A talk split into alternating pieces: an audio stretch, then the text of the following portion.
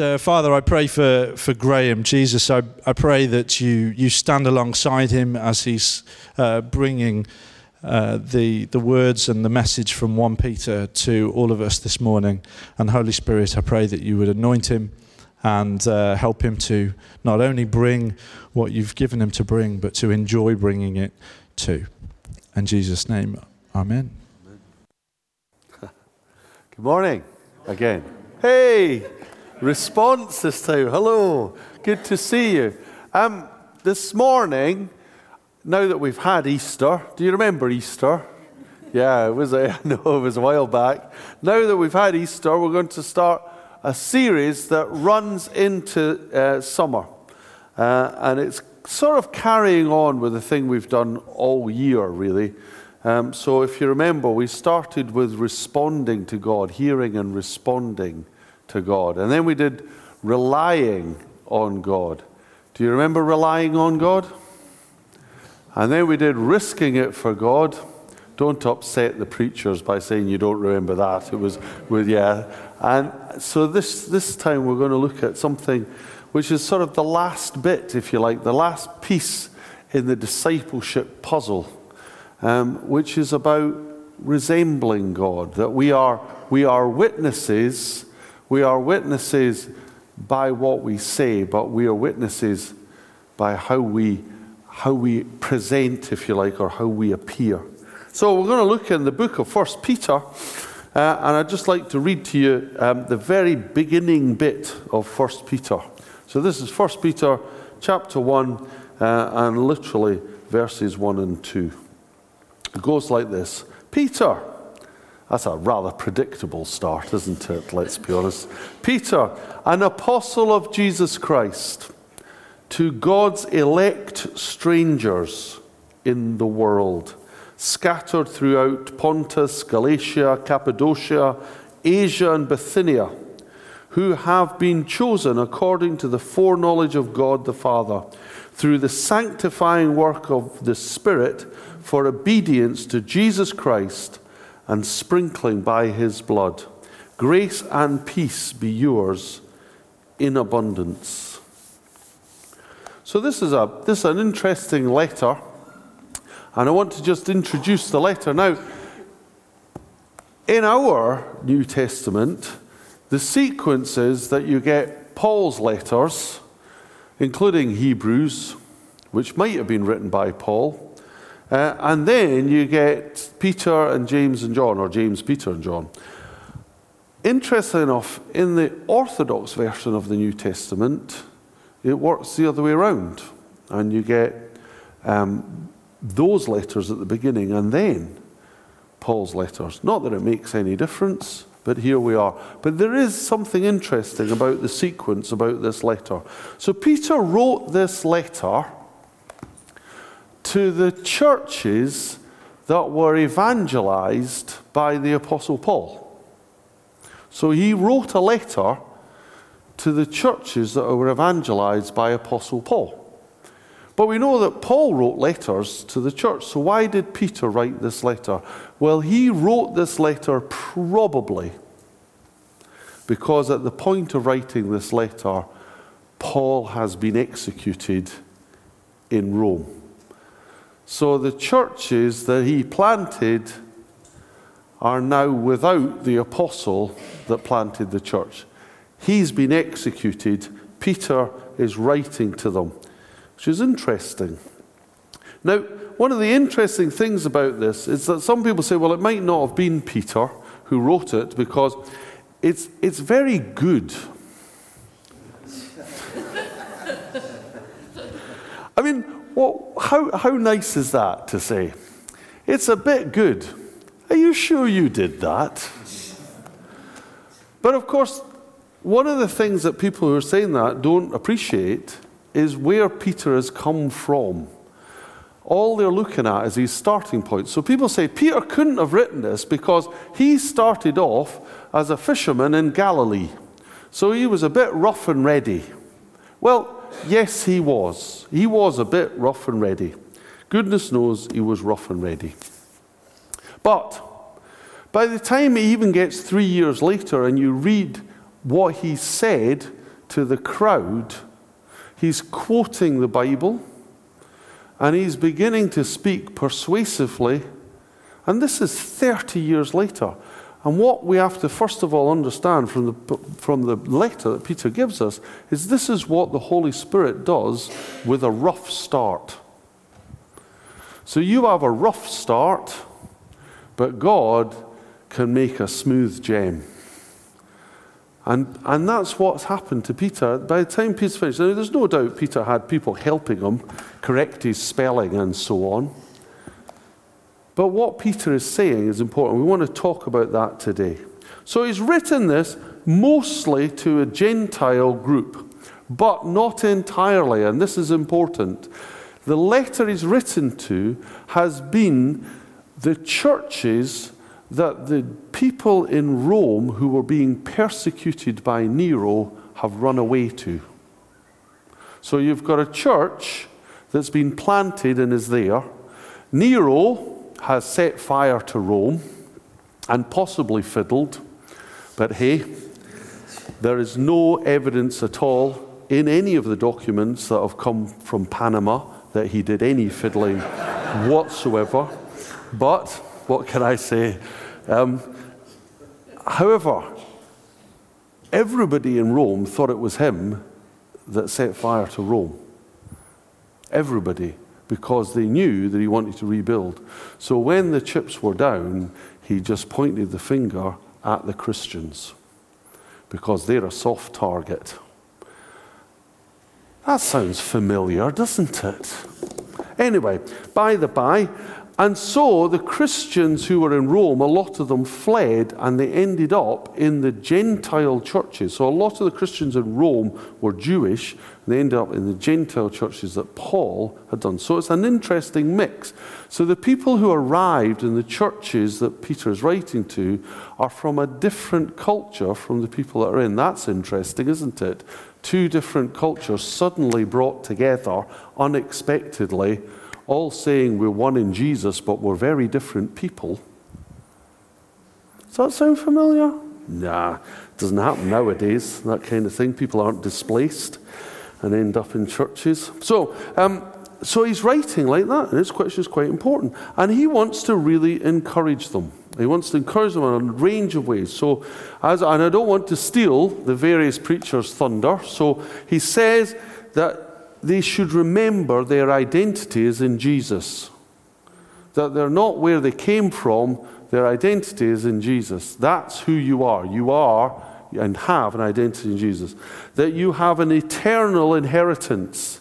It doesn't come from being a Roman citizen or a Greek or a Jew. It comes from your inheritance in the Father. He wants everybody to know that God has a plan for the church. He hints that in this first section.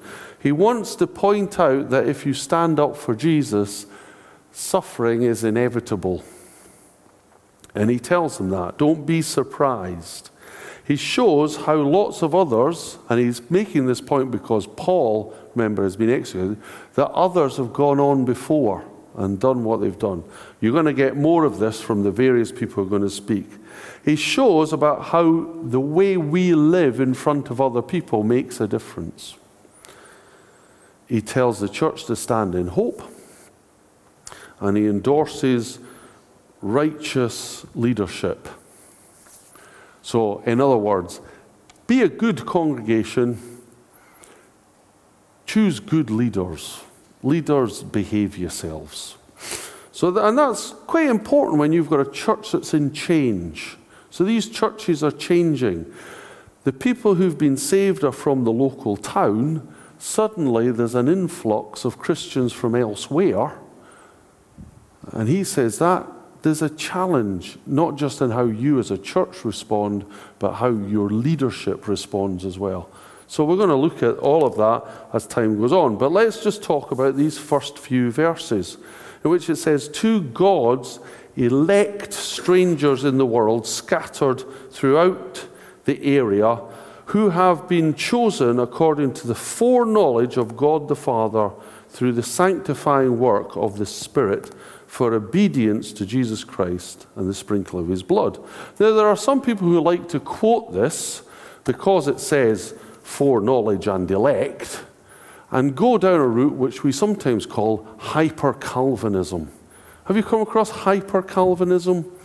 It's not quite the same as a sort of, you know, hypermarket, but it is, it's essentially says this God decides before the beginning of the world who's going to be saved and who's not. And it doesn't matter what you say or do, the people who are going to be saved are going to be saved, and the people who are not going to be saved are not going to be saved.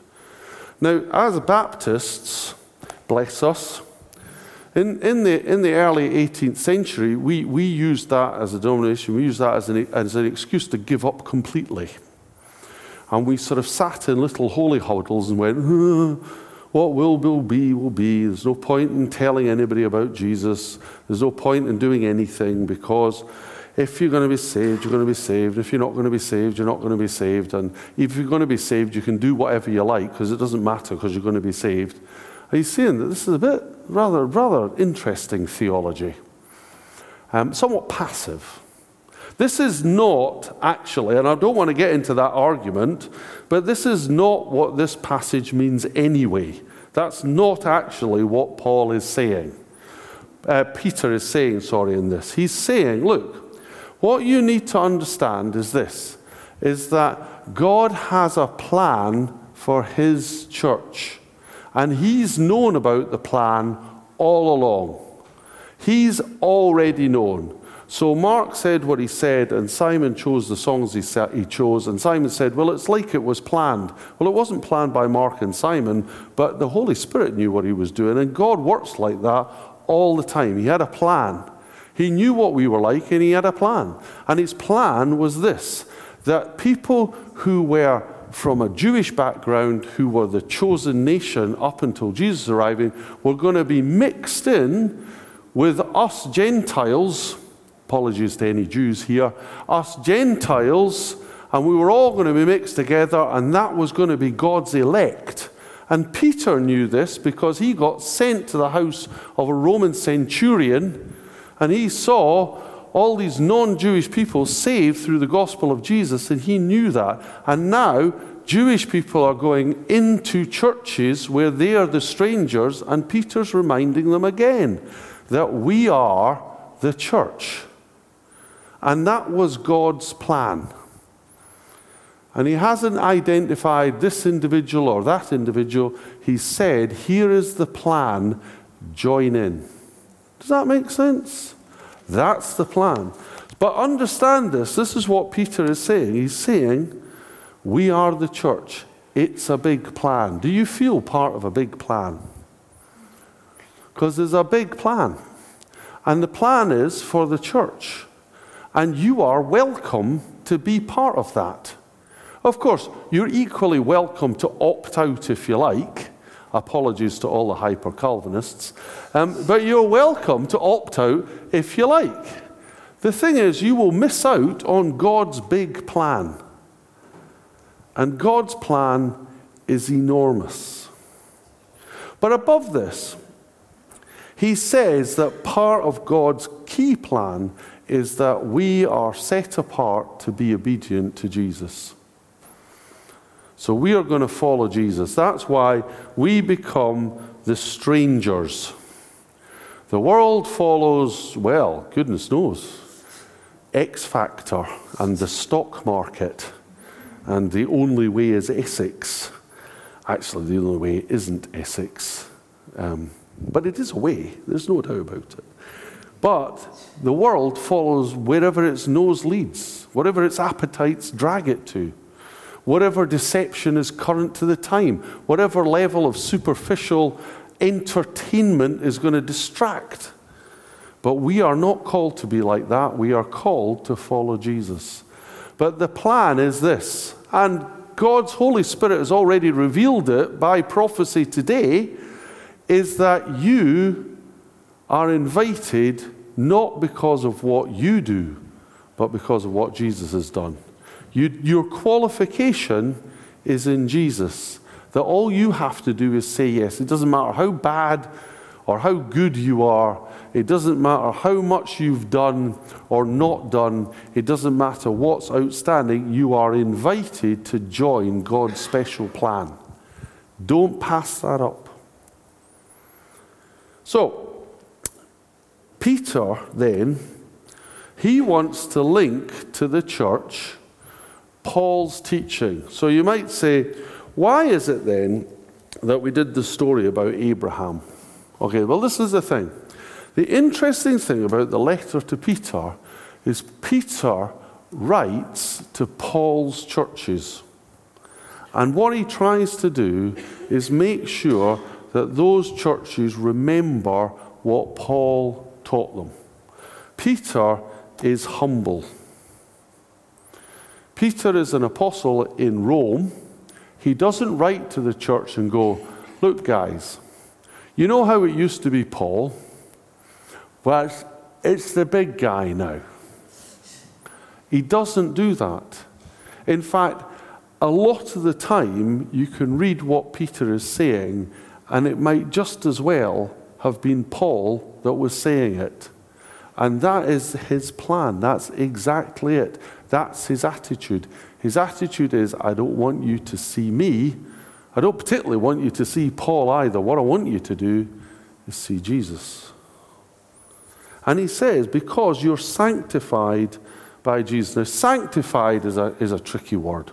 Sanctified means two things it means consecrated for use. So we have things that are really holy. I bet you have some holy things. Do you have some holy things in your house? Um, one, do you ever notice? I don't know, maybe you're not. There are two kinds of people that I've discovered, right? There are those who get really upset when good stuff gets spoilt. And there are those that really irritate those that get really upset when good stuff gets spoiled by not being bothered that the good stuff's been spoiled. Which category are you in? That was, it's ruined. yeah, it's only stuff. Of course, it's only stuff. Yeah, you know, but sanctified is both. Sanctified is not something that's so special that it can't be used. Sanctified is made special for particular use. Now, in the Old Testament, in the temple, there were a range of implements. There were things for, for burning incense, there were candlesticks, there were tables and bowls, and they were sanctified. They were made holy and then set apart for particular use. We as Christians, we are called not to have all that ritual anymore. We're not called to be under all those laws. Instead, we're it. We are the set apart for special use. Set apart for special use. But Paul, Peter is using what Paul had already taught the church that you are set apart for special use. So, what Peter does is he cleverly uses Old Testament teaching that Paul had used to point out that when we all come together, you're not of this faction or that faction, you're not Jewish, you're not Gentile, you're not Roman, you're not Greek. All of that's besides. You've been consecrated for something different. Do you feel that? Do you know that? Is that something, can you feel God's hand on you, separating you out for a special purpose? Because that's what we are. We're called to be separate. One of the really good things I like about being a Christian is this is that the more you follow what goes on everywhere else, the more like everybody else you begin to feel. I'll, give you a few examples. Okay, so there are lots of people who are into sport. Now, how is it, and I'm not knocking anybody, I just notice it. How is it that everybody used to ride bicycles dressed one way, But suddenly, since the Olympics, they're all dressed differently. I mean, when did we go from running shorts to three quarter length lycra if you're going out running?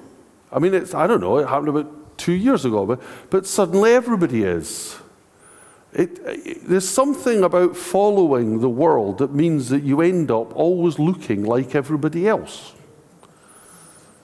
Whereas God made us unique, He made us unique individuals. But only by being set apart by Him do we retain that uniqueness. We come together not because we're the same, we come together because we are different. That's why we come to. We are sanctified for a use, which is extremely exciting. So I just want to point out two things here. The first one is that God said in the Old Testament, and we shared it as a verse, in, in Joshua 3, God said to the people of Israel, He said, Consecrate yourselves because tomorrow I will do amazing things among you. And that's a verse as a church that we took hold of. That when we are set apart, we can be doing something special. But when we are ordinary, we are like everything else. Does that make sense? When we are ordinary, we are like everyone else. We're like everything else. Now, I'm not suggesting some kind of spiritual elitism. What I'm suggesting is that we think differently about why we're here and what we're doing. We are not here to be normal. That's a relief to some and a shock to others. but we're not. We're not here to be normal. We're not here to be usual. We're not here to look like everybody else. We're here to be different. Now, can anybody be uh, different? Yes, of course they can.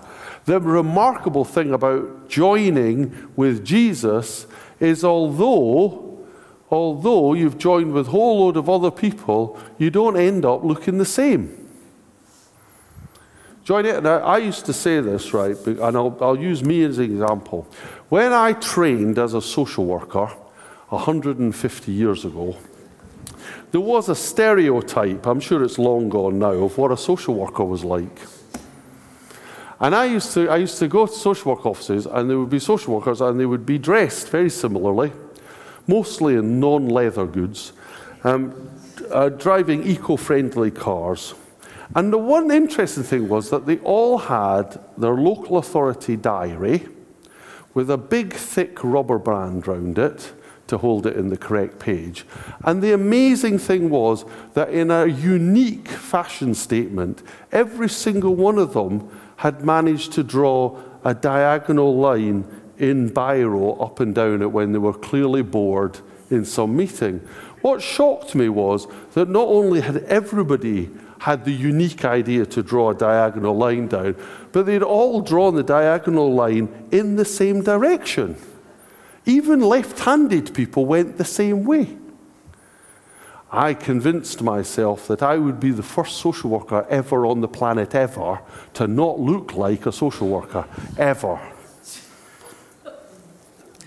I can remember the horrendous day when I sat in a case conference and I looked at everybody and I looked at my diary with its thick rubber band and the diagonal line. And I asked myself, how did that happen? How did that happen? And I'll tell you how it happened. It happened because I was just mixing in and fitting in. And it, and it kind of just catches you without you even noticing. Have you noticed that? Is it just me? It's not just me. I know that. But it is me, but it's not just me. And the thing about being set apart for Jesus is that amazingly, that doesn't have to happen. That no matter how like everybody else we appear, God calls us to something different each time. And that's exciting. But we have to take the risk. So here's the thing we have to stand firm in the Word of God. We have to stand firm in God's Word and not become useful, if that's the right word, or set apart for common use. We have to become special. And Paul said that to his churches over and again, and Peter repeats it.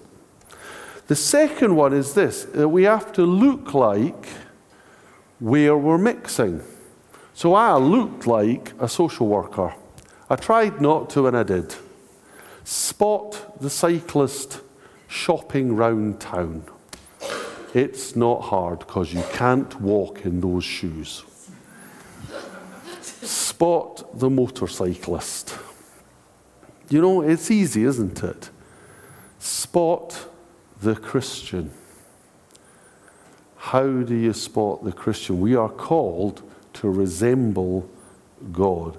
That our direct relationship with God is our spiritual effectiveness.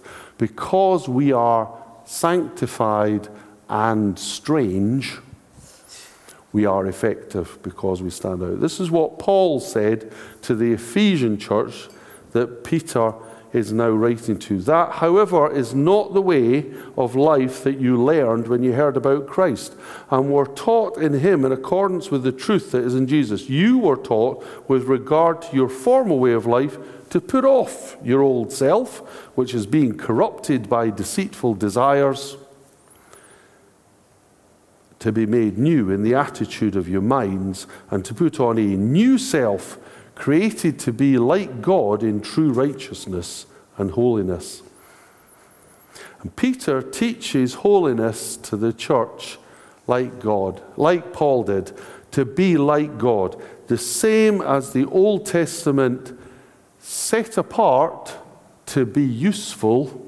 So he's saying we have to be the same, set apart to be useful. So we are called to be holy If we want to be spiritually effective as a church, we need to be different, but we need to be useful. There's no point in us thinking that we are elitist because we're not. Peter didn't think that he was elite. When Paul died, Peter didn't try to be the new guy, the new big boss. What Peter did was he just tried to carry on where Paul left. When Abraham was visited, Abraham was very rich and held huge land. He got up and he ran round after the strangers. He was humble. He washed their feet. Jesus washed feet. We are elect not so that we can lord it over people, but so we can serve them. We are known because we are different. We are securing ourselves enough that we don't have to look after ourselves. We can trust our God and serve others. We are the standout people. We can be holy. The world is not our home, our home is what's to come. So Peter is doing all of that. He's saying, You're, the, You've got some new people arriving. They're very frightened. They think it's all going wrong. Remind them that it's not going wrong, it's God's plan. Welcome them because you're all one in Jesus. You're not different, you're, you're the same. Remember that you have been set apart to be different. Notice how different it is. Be like that. It's good. It's okay. Don't be alarmed. But don't give up. Be holy. So that's the challenge. How important is it to you to be different for Jesus? Or how desperate are you to be the same as everybody else? Jesus said, one or the other, can't serve both. I'm calling you today to make a decision to stand out for Jesus. Let go of the old, take hold of the new. Jesus can turn you. If you don't know Jesus, he can change your life today. He can take you out of the old and the new. It doesn't matter what you've done, he will purify you. He purified me, not because I'm any better, quite the opposite, but by his power, not mine. He can do that for you today. Be set apart. So here's a question Is there something you need to let go of? Is there something you need to confess? Is there something that needs cleaning up so that you can be sanctified and useful? Is it time to do that? What is the standard? And I want to leave you just with a question What is freedom in Jesus for you? If somebody said to you, you can let go of anything, anything at all that you currently don't want, whatever, whether that's a fear that comes up, whether that's a recurring dream, whether that's a fault that you keep falling into, whether that's an attitude that you can't cope with, whether that's a way in which you're dominated by someone else. If you had the choice to let go of one thing, what would it be? Maybe today, maybe today is the day to do that. We can be set apart to be useful. Let's pray. Father God, we just thank you that the words of encouragement that come from Peter to the churches that Paul reached were at a time of crisis and difficulty for them. Lord, we know difficulty, we know fear, we know anxiety. Lord, we know when we let ourselves down. And yet, you have the power and authority to clean us up, wipe us off, and make us useful again. Lord Jesus, just help us to see the truth, the promise that there is in you. In Jesus' name, amen.